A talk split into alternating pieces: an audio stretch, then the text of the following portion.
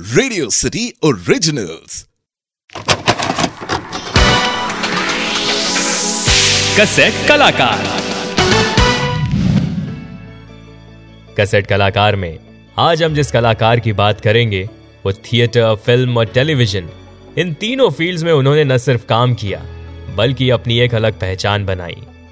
और ये कलाकार अपने यूनिक कॉमिक स्टाइल और टाइमिंग के लिए जाने जाते हैं। हम बात कर रहे हैं कलाकार राकेश बेदी की। राकेश बेदी का जन्म 1 दिसंबर उन्नीस सौ चौवन को न्यू दिल्ली में हुआ था। इनके पिताजी इंडियन एयरलाइंस में काम किया करते थे। स्कूल टाइम से ही राकेश बेदी का अभिनय की ओर रुझान था।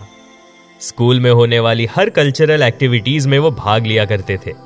फिर उन्होंने दिल्ली की एक ड्रामा कंपनी ज्वाइन कर ली। राकेश के पिताजी चाहते थे कि उनका बेटा आईआईटी में पढ़ाई करे। एक इंजीनियर बने।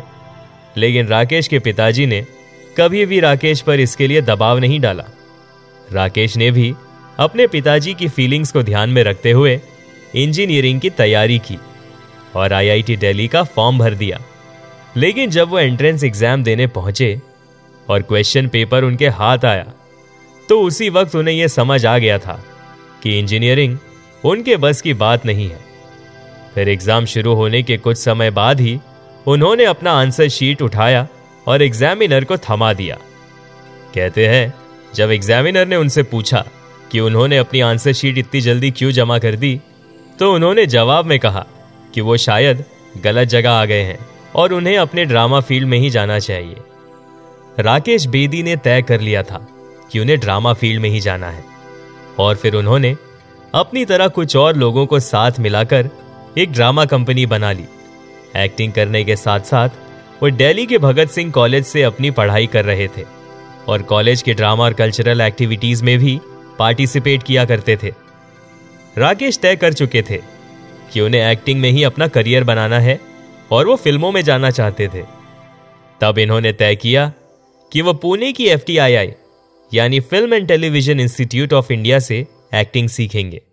एफटीआईआई में एडमिशन लेने के बाद उनके साथ ओमपुरी, सुरेश ओबेरॉय, डेविड धवन, कुंदन शाह, सुधीर पांडे, सतीश शाह, प्रकाश झा जैसे कई दिग्गज लोग थे। लेकिन एफ़ में एडमिशन लेने के बाद राकेश बेदी जान गए थे कि उन्हें उतनी अच्छी एक्टिंग नहीं आती जितना कि वो सोचते थे। फिर उन्होंने वहाँ खूब पढ़ाई की और एक्टिंग को बारीकी से जाना। एफटीआईआई से पढ़ाई खत्म करने के बाद वो मुंबई आ गए।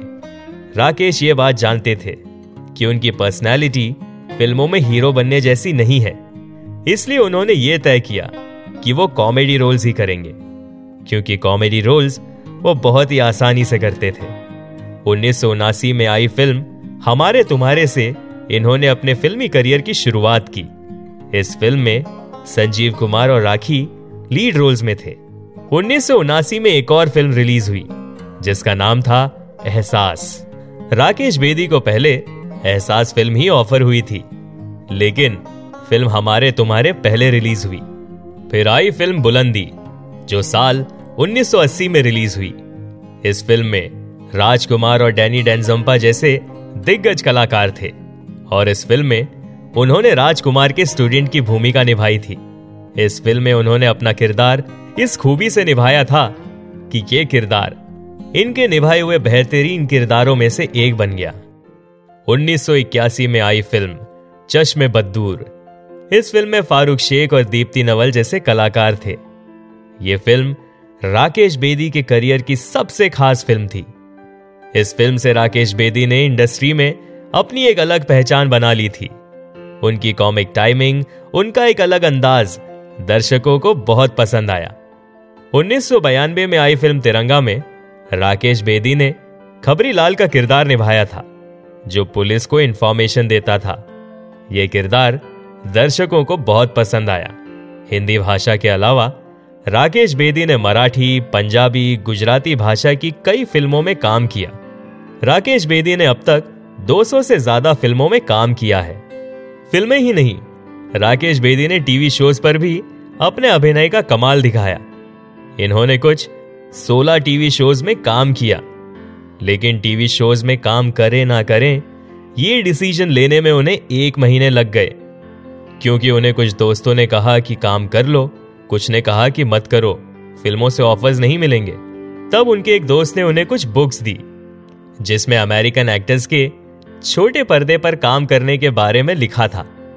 फिर उन्होंने तय किया कि वो टीवी शोज़ में काम करेंगे। और इस तरह उन्होंने ये जो है ज़िंदगी के ऑफ़र के लिए, हाँ कहा। फिर राकेश बेदी को लोग घर घर में जानने लगे। उनकी पॉपुलैरिटी बढ़ गई। उन्हें लोग जहाँ देखते, वहीं घेर लेते और उनसे उनका ऑटोग्राफ मांगते।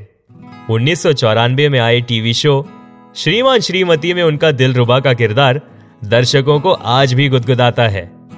1999 में आए टीवी शो यस बॉस में उनका निभाया हुआ मोहन श्रीवास्तव का किरदार कोई भूल नहीं सकता।